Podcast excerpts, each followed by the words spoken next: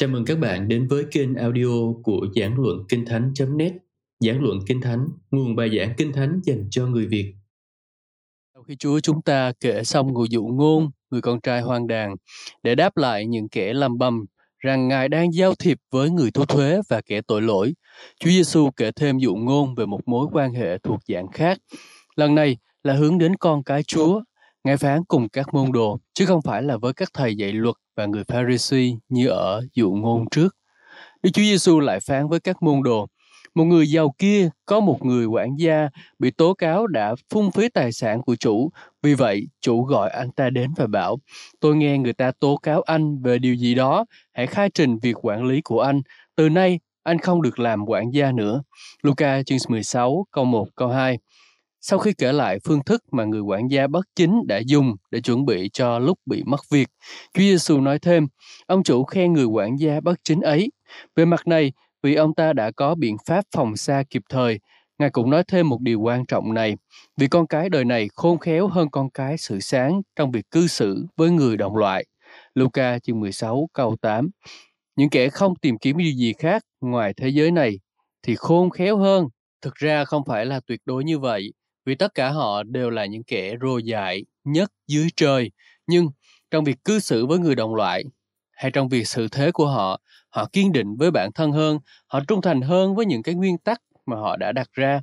Họ bền bỉ theo đuổi mục đích của họ hơn con cái sự sáng, nghĩa là hơn những người đã nhìn thấy vinh quang của Đức Chúa Trời trên gương mặt của Đức Chúa Giêsu Christ như đã chép trong sách Corinto Nhi chương số 4 câu 6. Phần tiếp theo câu Kinh Thánh trên là và ta, con một của Đức Chúa Trời, đấng tạo hóa, Chúa và đấng sở hữu trời, đất, muôn vật trong đó, đấng phán xét tất cả là đấng mà chúng ta phải báo cáo về công tác quản lý của mình khi chúng ta không thể làm quản gia được nữa thì ta nói cùng các ngươi. Hãy học về khía cạnh này dù là từ quản gia bất chính hãy kết bạn bằng cách phòng xa, khôn ngoan và kịp thời bằng tiền bất nghĩa Ma môn nghĩa là của cải hay tiền bạc, nó còn được gọi là tiền của bất nghĩa, vì mà người ta thường có được nó bằng cách mua bán cách bất chính và ngay cả khi có được nó một cách trung thực. Hãy kết bạn, hãy bằng cách làm tất cả những điều có thể, đặc biệt là cho con cái Đức Chúa Trời, để khi tiền của ấy hết đi, hay bản dịch khác là để khi các ngươi không còn nghĩa là khi chúng ta trở về các bụi, khi chúng ta không còn chỗ đứng dưới mặt trời, thì những người đã ra đi trước có thể tiếp nhận các ngươi, có thể chào đón các ngươi vào nhà đời đời. Ở đây, Chúa chúng ta đã dạy một giáo huấn cơ đốc khôn ngoan đặc biệt cho tất cả những người theo Ngài, đó là cách sử dụng tiền đúng đắn, một chủ đề người đời thường nói đến, nhưng những người được Đức Chúa Trời chọn lựa ra khỏi thế gian lại không quan tâm đầy đủ và đúng mức. Nhìn chung, Họ không nghĩ đến tầm quan trọng của chủ đề này, cách sử dụng ta lân quý giá này. Họ cũng không hiểu làm cách nào để dùng ta lân này để tạo ra lợi ích lớn nhất. Chúa nói đến chủ đề này là một ví dụ đáng ngưỡng mộ về sự quan phòng khôn ngoan và nhân từ của Chúa.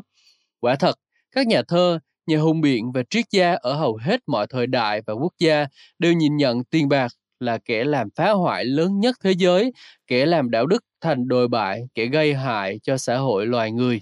Do đó mà khắp nơi phổ biến câu thơ như vàng còn tinh quái hơn cả thép tinh luyện. Do đó mà có lời phàn nàn ca thán rằng cãi mãi kiếm tìm, động lực cho mọi điều tà ác. Có một nhà văn nổi tiếng đã nghiêm túc thúc giục đồng bào mình hãy loại trừ tất cả mọi điều ác ngay lập tức. Hãy ném tất cả tiền của xuống biển sâu. Nhưng tất cả những lời này chẳng phải chỉ nói suông hay sao? Có lý do vững chắc nào được đưa ra không? Không hề. Vì việc thế giới trở nên bại hoại như thế này có phải là do lỗi của vàng bạc gây ra không? Chúng ta biết lòng tham tiền bạc là cội rễ của mọi điều ác, chứ không phải là tiền bạc. Lỗi không nằm ở tiền bạc mà là ở người sử dụng nó. Nó có thể dùng cho việc xấu, đương nhiên, nhưng nó cũng có thể được dùng cho việc tốt. Nó có đầy đủ tính năng để dùng cho những việc tốt lành nhất, cũng như cho những việc xấu xa nhất. Tiền bạc là phương tiện vô cùng hữu ích cho mọi quốc gia văn minh trong mọi mặt đời sống. Nó là một công cụ gọn nhẹ nhất để giao dịch trong mọi cách thức kinh doanh và để làm mọi việc thiện lành nếu chúng ta sử dụng nó theo sự khôn ngoan cơ đốc. Đó là sự thật. nếu con người ở trong tình trạng vô tội hoặc tất cả mọi người đều đầy dẫy Đức Thánh Linh, giống như hội thánh đầu tiên tại Jerusalem, thì không ai xem những gì mình có là của riêng và mọi của cải được phân chia cho những ai có cần. Khi đó chẳng cần sử dụng tiền bạc nữa vì sẽ không có chuyện tiền nông mua bán như thế này giữa cư dân thiên đàng. Nhưng trong tình trạng hiện tại của con người, đó là một món quà tuyệt vời của Chúa để đáp ứng những mục đích cao quý nhất trong tay con cái Chúa. Tiền bạc là thức ăn cho kẻ đói, nước uống cho kẻ khác, manh áo cho kẻ nghèo thiếu. Tiền bạc đem đến nơi ngã đầu cho những kẻ lữ hành và người khách lạ. Nhờ đó, chúng ta có thể thay người chồng chu cấp cho các quá phụ và thay người cha chu cấp cho những cô nhi. Chúng ta có thể bảo vệ người bị áp bức, tiếp thêm sức khỏe cho người bệnh tật, an ủi người trong cơn đau đớn. Nó có thể như mắt cho người mù, như chân cho người què và phải, như cánh tay cho một người lên khỏi vực tự thần. Vì vậy, điều đáng quan tâm nhất là tất cả những người kính sợ Chúa phải cần biết cách sử dụng nguồn lực quý giá này. Họ cần được hướng dẫn cách dùng tiền bạc cho những mục đích vinh hiển ở một mức độ cao nhất. Và có lẽ tất cả những giáo huấn cần thiết cho việc này có thể được rút gọn thành ba quy tắc đơn giản. Và khi tuân thủ chính xác, chúng ta có thể xem mình là những người quản lý trung thành của tiền của bất chính. Hỡi những ai lắng nghe, hãy cố gắng hiểu điều này. Quy tắc đầu tiên là hãy kiếm tất cả tiền bạn có thể kiếm ở đây, chúng ta có thể nói giống như người đời, hãy hết sức chăm chỉ, làm việc cật lực và nhiệm vụ của chúng ta là làm điều này. Chúng ta phải kiếm tất cả tiền bạc chúng ta có thể kiếm được mà không mua vàng quá đắt, không trả nhiều hơn giá trị của nó. Nhưng một điều chắc chắn chúng ta không nên làm đó là chúng ta không được kiếm tiền với cái giá trả là mạng sống, cũng không phải bằng cái giá là sức khỏe của chúng ta.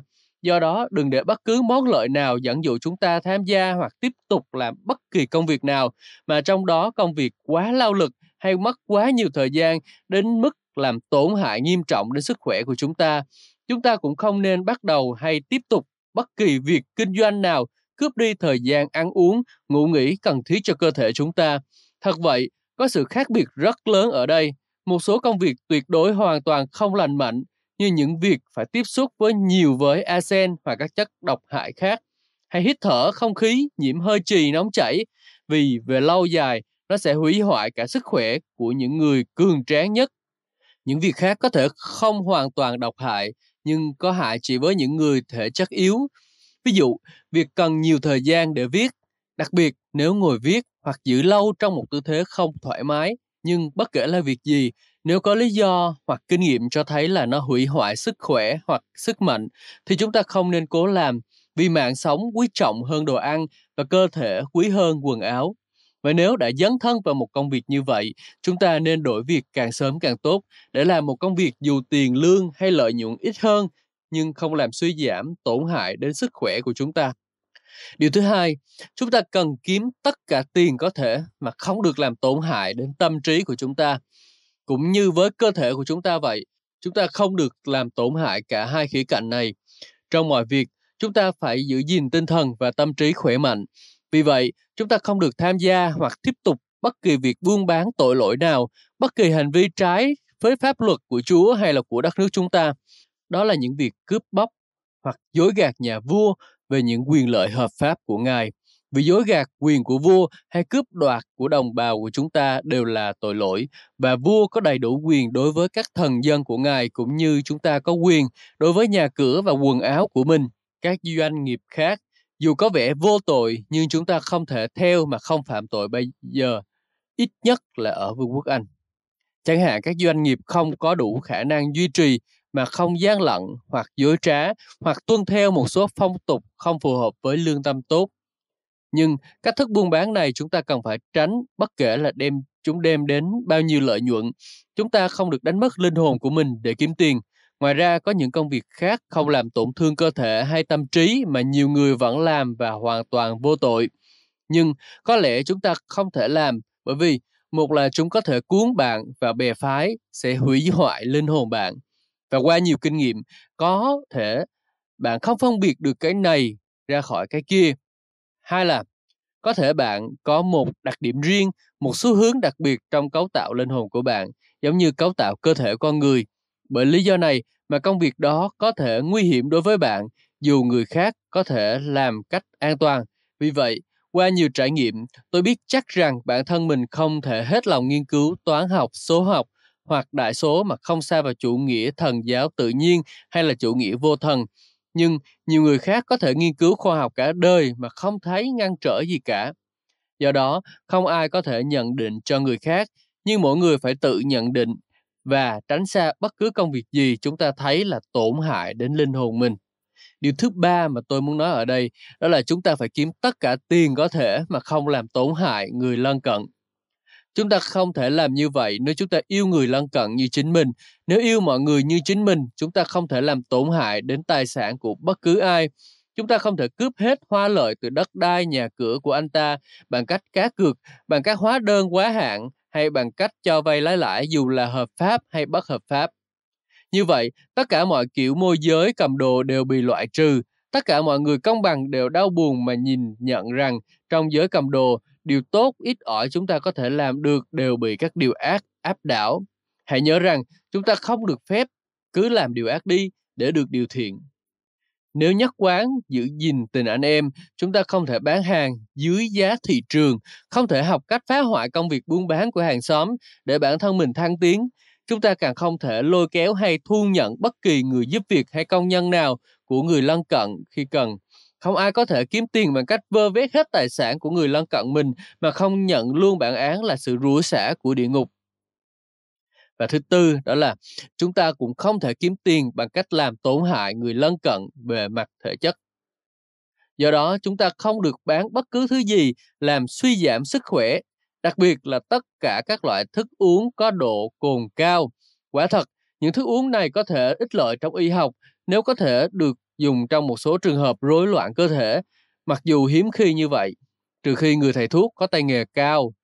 Vậy nên, nếu buôn bán vì mục đích y học thì lương tâm họ vẫn có thể trong sạch.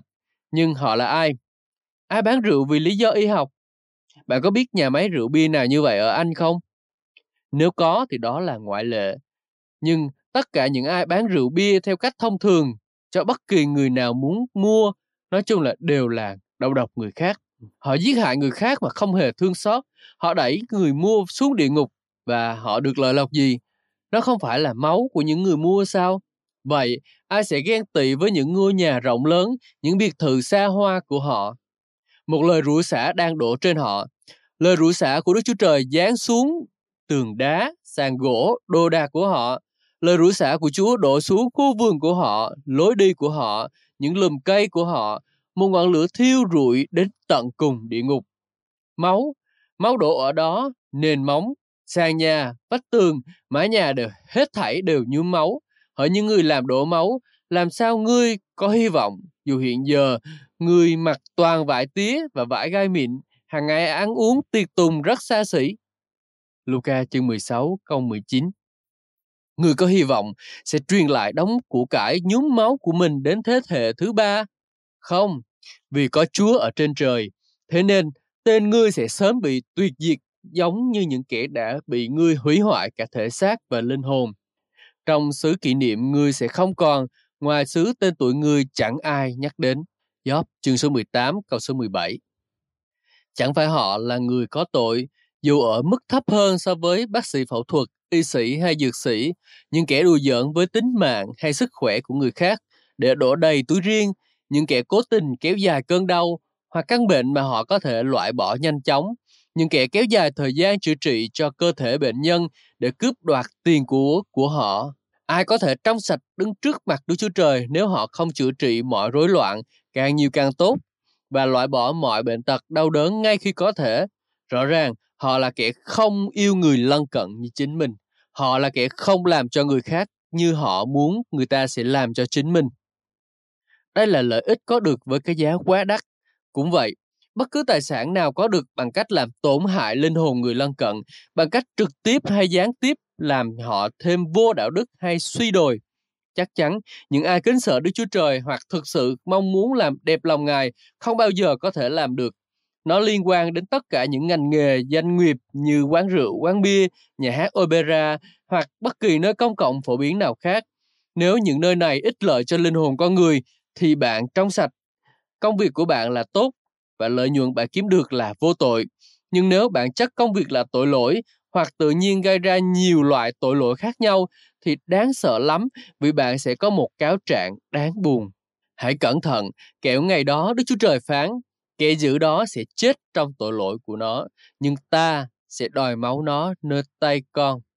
Ezechiel chương số 3 câu số 18 những lời cảnh báo và luật lệ này phải được tuân thủ. Đây là bổn phận ràng buộc tất cả những ai làm việc trong thế gian cần tuân thủ quy tắc đầu tiên và lớn lao của sự khôn ngoan cơ đốc đối với tiền bạc.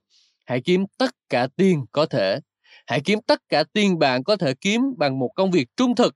Hãy hết sức siêng năng trong sự kêu gọi của bạn. Đừng phí phạm thời gian.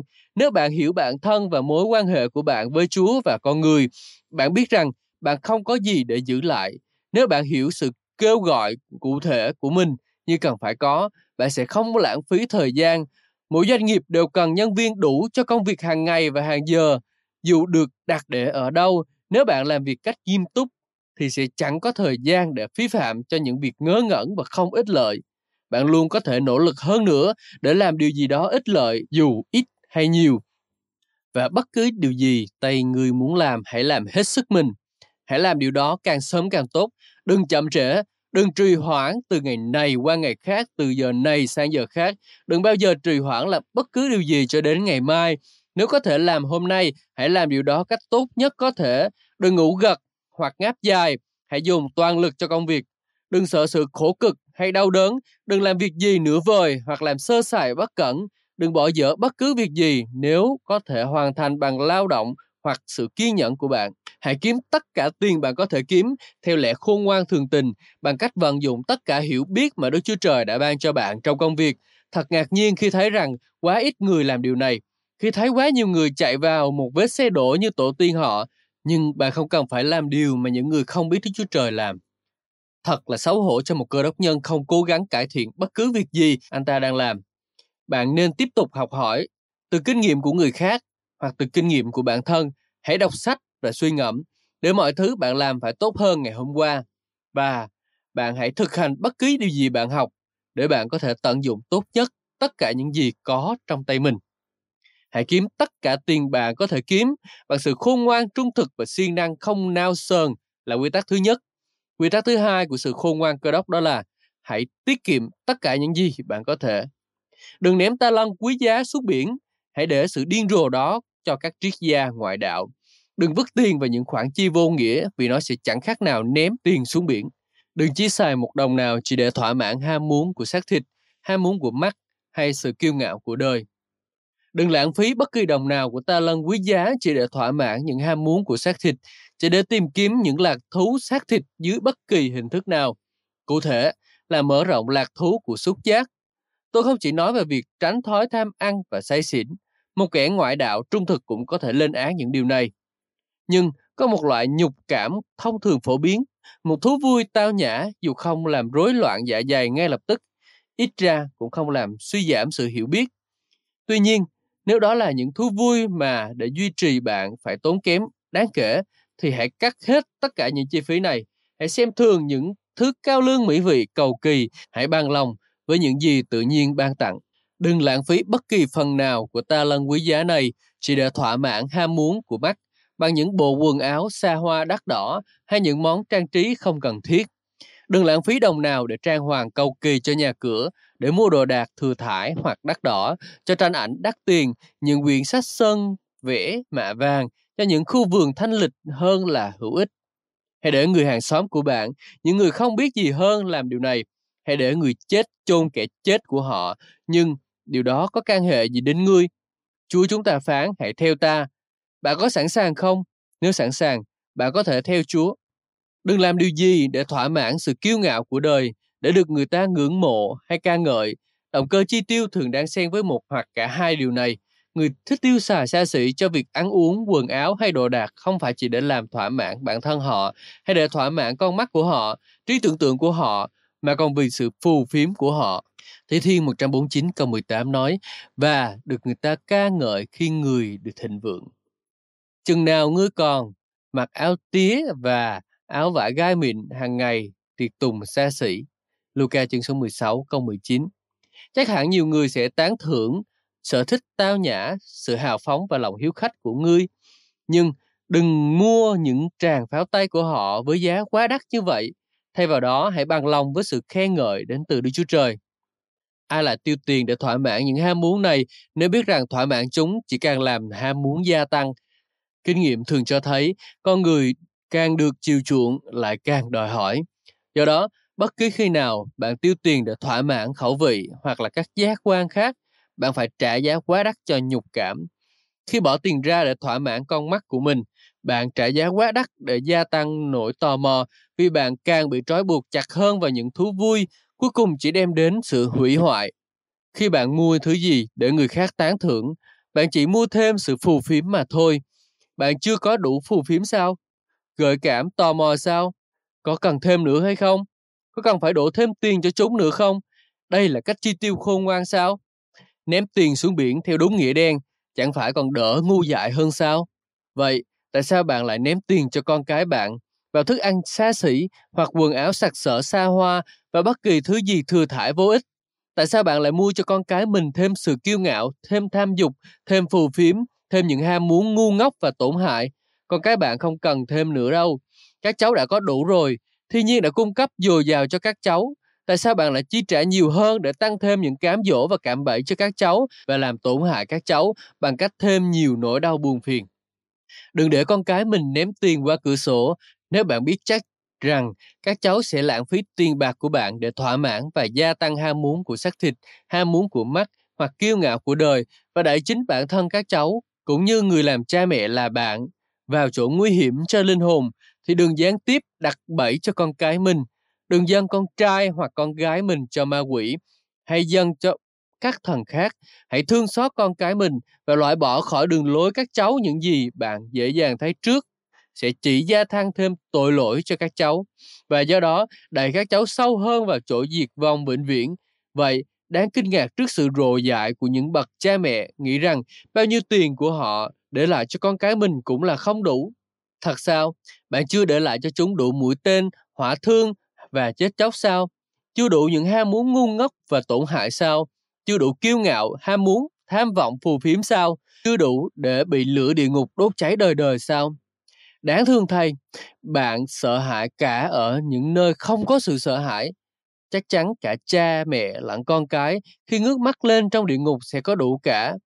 Ở nơi đó là nơi sâu bỏ chẳng hề chết và lửa không hề tắt như đã chép trong sách Mát chương 9 câu số 48. Có lẽ bạn sẽ tự hỏi, như vậy ông John Wesley ông sẽ làm gì nếu ở trong trường hợp của tôi nếu ông có một gia sản kết xù để lại? Cho dù tôi có tài sản hay không, tôi biết mình phải làm gì không có gì phải băn khoăn. Nếu tôi có một đứa con và dù là con cả hay con út mà nó biết giá trị của đồng tiền, đứa con mà tôi tin tưởng là nó sẽ dùng tiền đúng mục đích. Tôi nghĩ rằng nhiệm vụ đúng đắn, tất yếu của tôi là để lại cho đứa con đó phần lớn tài sản của mình và những đứa con khác tôi chỉ để lại vừa đủ tài sản để giúp các cháu sống theo cách quen thuộc thông thường. Nhưng giả sử tất cả con cái ông đều không biết gì về cách sử dụng tiền của đúng đắn thì sao? Khi đó, tôi sẽ cho mỗi đứa con một phần đủ để các cháu không sống, đói, khổ, thiếu thốn và ban phát tất cả phần còn lại theo cách mà tôi nghĩ là tốt nhất để làm vinh hiển Đức Chúa Trời. Nhưng đừng cho rằng chúng ta đã làm được gì đáng để chỉ bằng cách kiếm tất cả tiền có thể và tiết kiệm tất cả những gì có thể. Nếu chỉ dừng lại ở đây, tất cả đều là vô nghĩa. Nếu anh ta không tiến lên, nếu anh ta không hướng tất cả những tiền bạc có được đến một mục đích xa hơn Quả thật không có thể nói một người có thể tiết kiệm được gì nếu anh ta chỉ để tiền một chỗ. Làm vậy à, khác nào ném tiền xuống biển hay là chôn tiền xuống đất, cũng như chôn tiền trong chiếc tủ sắt hoặc là ở ngân hàng. Tiền mà không sử dụng chẳng khác nào là ném nó đi. Do đó, nếu bạn thực sự muốn dùng tiền của bất nghĩa mà kết bạn, hãy thêm quy tắc thứ ba vào hai quy tắc trước. Thứ nhất, hãy kiếm tất cả tiền có thể. Và thứ hai, hãy tiết kiệm tất cả những gì có thể. Và cuối cùng, hãy ban cho tất cả những gì có thể.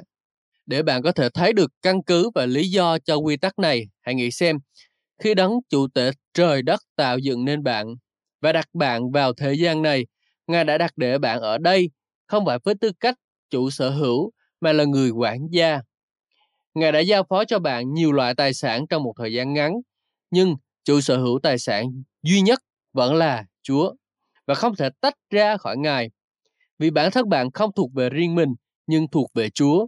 Tương tự như vậy, tất cả những gì bạn vui hưởng cũng thuộc về Chúa.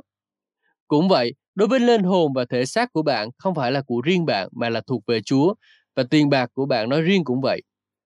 Ngài đã phán với bạn cách minh bạch rõ ràng rằng bạn phải sử dụng tiền bạc như thế nào cho Chúa để nó có thể trở nên của lễ thánh và được chấp nhận qua Chúa Giêsu Christ. Hãy nhớ, của lễ nhẹ nhàng, dễ dàng này đã được Chúa hứa ban thưởng bằng vinh quang đời đời. Đây là sự hướng dẫn mà Đức Chúa Trời đã ban cho chúng ta về cách sử dụng của cải trần thế như thế nào, bao gồm những điều cụ thể như sau đây. Nếu bạn muốn trở thành một người quản gia trung tín và khôn ngoan với phần gia sản của Chúa hiện tại đặt trong tay bạn, nhưng nhớ rằng Ngài có quyền lấy lại bất cứ khi nào điều đó đẹp lòng Ngài. Trước hết, hãy chu cấp những thứ cần thiết cho bản thân bạn, như là thực phẩm, thức ăn, quần áo để mặc, bất cứ điều gì tự nhiên cần có ở mức hợp lý để cơ thể khỏe mạnh và cường tráng. Thứ hai, hãy chu cấp những thứ cần thiết như vậy cho vợ bạn, con bạn, những người giúp việc trong nhà và những người khác trong gia đình bạn. Nếu còn dư thì hãy làm điều lành cho những anh em cùng đức tin. Nếu vẫn còn dư nữa, khi có cơ hội hãy làm điều lành cho tất cả mọi người. Khi làm như vậy, bạn đã ban phát tất cả những gì có thể. Không, theo một nghĩa nào đó là ban phát cho tất cả những gì bạn có. Vì tất cả những gì được sử dụng theo cách này đều thực sự nghĩa là dâng lên cho Đức Chúa Trời. Bạn dâng cho Đức Chúa Trời những điều thuộc về Ngài, không chỉ bởi những gì bạn chia sẻ cho người nghèo, mà còn bởi những gì bạn chu cấp cho bản thân và gia đình bạn.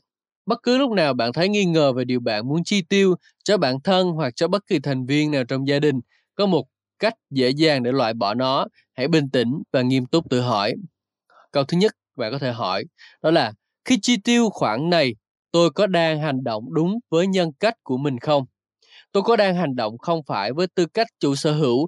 Câu hỏi thứ hai bạn có thể hỏi mình đó là tôi đang làm điều này có phải vì vâng giữ lời Chúa hay không? Ở phân đoạn kinh thánh nào Ngài yêu cầu tôi phải làm điều này? Câu hỏi thứ ba, tôi có thể dâng lên hành động này, khoản chi phí này như một của lễ cho Đức Chúa Trời qua Chúa Giêsu Christ không? Câu hỏi số 4, tôi có lý do gì để tin rằng chính việc này mà tôi sẽ nhận phần thưởng khi người công chính sống lại không? Bạn sẽ hiếm khi cần thêm câu hỏi nào nữa để loại bỏ mọi nghi ngờ nảy sinh trong đầu, nhưng bằng cách xem xét bốn câu hỏi này, bạn sẽ thấy được ánh sáng rõ ràng chỉ ra con đường mà bạn nên đi. Nếu vẫn còn nghi ngờ, bạn có thể tự kiểm tra kỹ hơn bằng cách cầu nguyện theo những ý chính sau. Hãy thử xem bạn có thể nói với Đức Chúa Trời đã nhìn thấu tâm can con người rằng lương tâm của bạn không lên án. Lạy Chúa, Chúa biết con sẽ tiêu số tiền này vào món ăn, quần áo, đồ đạc đó. Và Ngài biết con làm việc này với trọn tấm lòng con như một người quản gia tài sản của Chúa và chi tiêu khoản này để làm trọn kế hoạch mà Ngài đã giao phó cho con. Chúa biết con làm điều này vì vâng phục Chúa, theo mạng lệnh Ngài và theo điều Ngài đã dạy. Con nguyện xin điều này là của lễ thánh đẹp lòng Ngài nhờ Chúa Giêsu Christ. Xin ban cho con ấn chứng trong lòng rằng vì hành động trong tình yêu thương này, con sẽ được đền đáp khi Ngài ban thưởng cho mọi người tùy theo việc họ làm. Bây giờ, nếu lương tâm của bạn làm chứng trong Đức Thánh Linh rằng lời cầu nguyện này đẹp lòng Đức Chúa Trời, thì bạn chẳng có lý do gì để nghi ngờ rằng khoản chi đó là không đúng và tốt lành. Và như vậy nó sẽ không bao giờ khiến bạn xấu hổ. Chúng ta đã hiểu, hãy dùng tiền của bất nghĩa mà kết bạn. Nghĩa là gì và bằng cách nào để khi tiền của ấy hết đi họ sẽ tiếp các con vào nhà đời đời. Chúng ta đã thấy bản chất và chiều kích của sự khôn ngoan cơ đốc thực sự trong việc sử dụng ta lân lớn lao là tiền bạc là thế nào. Hãy cố gắng kiếm được tất cả tiền có thể và không làm tổn hại bản thân hay người lân cận về khía cạnh tâm linh hay thể xác bằng cách áp dụng quy tắc này với sự siêng năng không ngừng và với tất cả sự hiểu biết mà Đức Chúa Trời đã ban cho. Hãy tiết kiệm tất cả những gì có thể bằng cách cắt bỏ mọi chi phí phục vụ cho những ham muốn dại dột để thỏa mãn những ham muốn của xác thịt, ham muốn của mắt hay sự kiêu ngạo của đời. Đừng lãng phí gì cả, dù sống hay chết, vì tội lỗi hay điên rồ, dù cho bản thân hay cho con cái bạn. Và cuối cùng, hãy ban cho tất cả những gì bạn có thể ban cho. Hay nói cách khác, hãy dâng tất cả những gì bạn có cho Chúa. Đừng ép mình như những người Do Thái hơn là một cơ đốc nhân. Thế tỷ lệ này hoặc tỷ lệ kia hãy dâng lên Đức Chúa Trời. Không phải một phần mười, không phải một phần ba, không phải một nửa, mà là tất cả những gì thuộc về Ngài dù ít hay nhiều bằng cách sử dụng tất cả cho bản thân bạn, gia đình bạn, gia đình đức tin của bạn và toàn thể tha nhân. Theo thứ tự đó, để bạn có thể báo cáo lại rằng bạn đã làm tốt vai trò quản gia trong ngày, bạn không còn có thể làm quản gia được nữa. Theo như những lời sấm truyền của Chúa bằng các luật lệ chung và riêng để bất cứ điều gì anh em làm đều có thể là của lễ có mùi hương dâng lên Đức Chúa Trời và để mọi hành động được khen thưởng vào ngày Chúa đến cùng với tất cả các thánh đồ của Ngài. Thưa anh chị em, chúng ta có thể nào là người quản gia khôn ngoan hoặc trung tín nếu không quản lý tài sản của Chúa cách khôn ngoan trung tín không? Không thể, vì không chỉ lời sấm truyền của Chúa mà lương tâm của chúng ta cũng làm chứng cho chúng ta. Vậy tại sao chúng ta lại trì hoãn? Tại sao chúng ta lại bàn luận với xác thịt hay với con người trong thế gian? Vương quốc của chúng ta, sự khôn ngoan của chúng ta không thuộc về thế giới này, Phong tục của người ngoại không phải là của chúng ta. Chúng ta không theo ai khác ngoài những người theo đấng Christ. Hãy lắng nghe Chúa. Vâng, ngày nay, trong khi nó được gọi là ngày nay, hãy lắng nghe và vâng theo tiếng Chúa vào giờ phút này và từ giờ phút này hãy làm theo ý muốn của Chúa, hãy làm trọn lời Ngài trong việc này và trong mọi sự. Tôi này xin anh chị em, nhân danh Chúa Giêsu, hãy hành động xứng đáng với sự kêu gọi của anh chị em. Đừng lười biếng nữa, bất cứ điều gì tay anh em muốn làm, hãy làm hết sức Đừng lãng phí nữa, hãy cắt bỏ mọi chi phí mà người đời ngẫu hứng hay là xác thịt đòi hỏi. Đừng tham lam những nhưng hãy làm bất cứ điều gì Đức Chúa Trời đã giao phó cho anh chị em. Hãy làm điều lành, tất cả mọi điều lành có thể, ở mọi hình thức và mọi mức độ có thể cho gia đình đức tin và cho tất cả mọi người. Đây là một phần không nhỏ trong sự khôn ngoan của người công chính. Hãy dâng tất cả những gì anh chị em có, cũng như tròn cả bản thể con người của anh chị em như một của lễ thiêng liêng cho đấng không tiếc gì với anh chị em. con Ngài, con một của Ngài. Hãy dùng tiền của bất chính kết bạn để khi tiền của ấy hết đi, họ sẽ tiếp các con vào nhà đời đời. Các bạn vừa nghe xong bài giảng được phát trên kênh audio của giảng luận Kinh Thánh kênh nhằm cung cấp cho các tín hữu và tôi tớ Chúa người Việt những bài giảng chọn lọc của các diễn giả kinh điển trong những thời đại khác nhau. Để biết thêm thông tin về chúng tôi, xin vui lòng truy cập trang web giảng luận kinh thánh.net. Xin chào và hẹn gặp lại các bạn trong những bài giảng tiếp theo.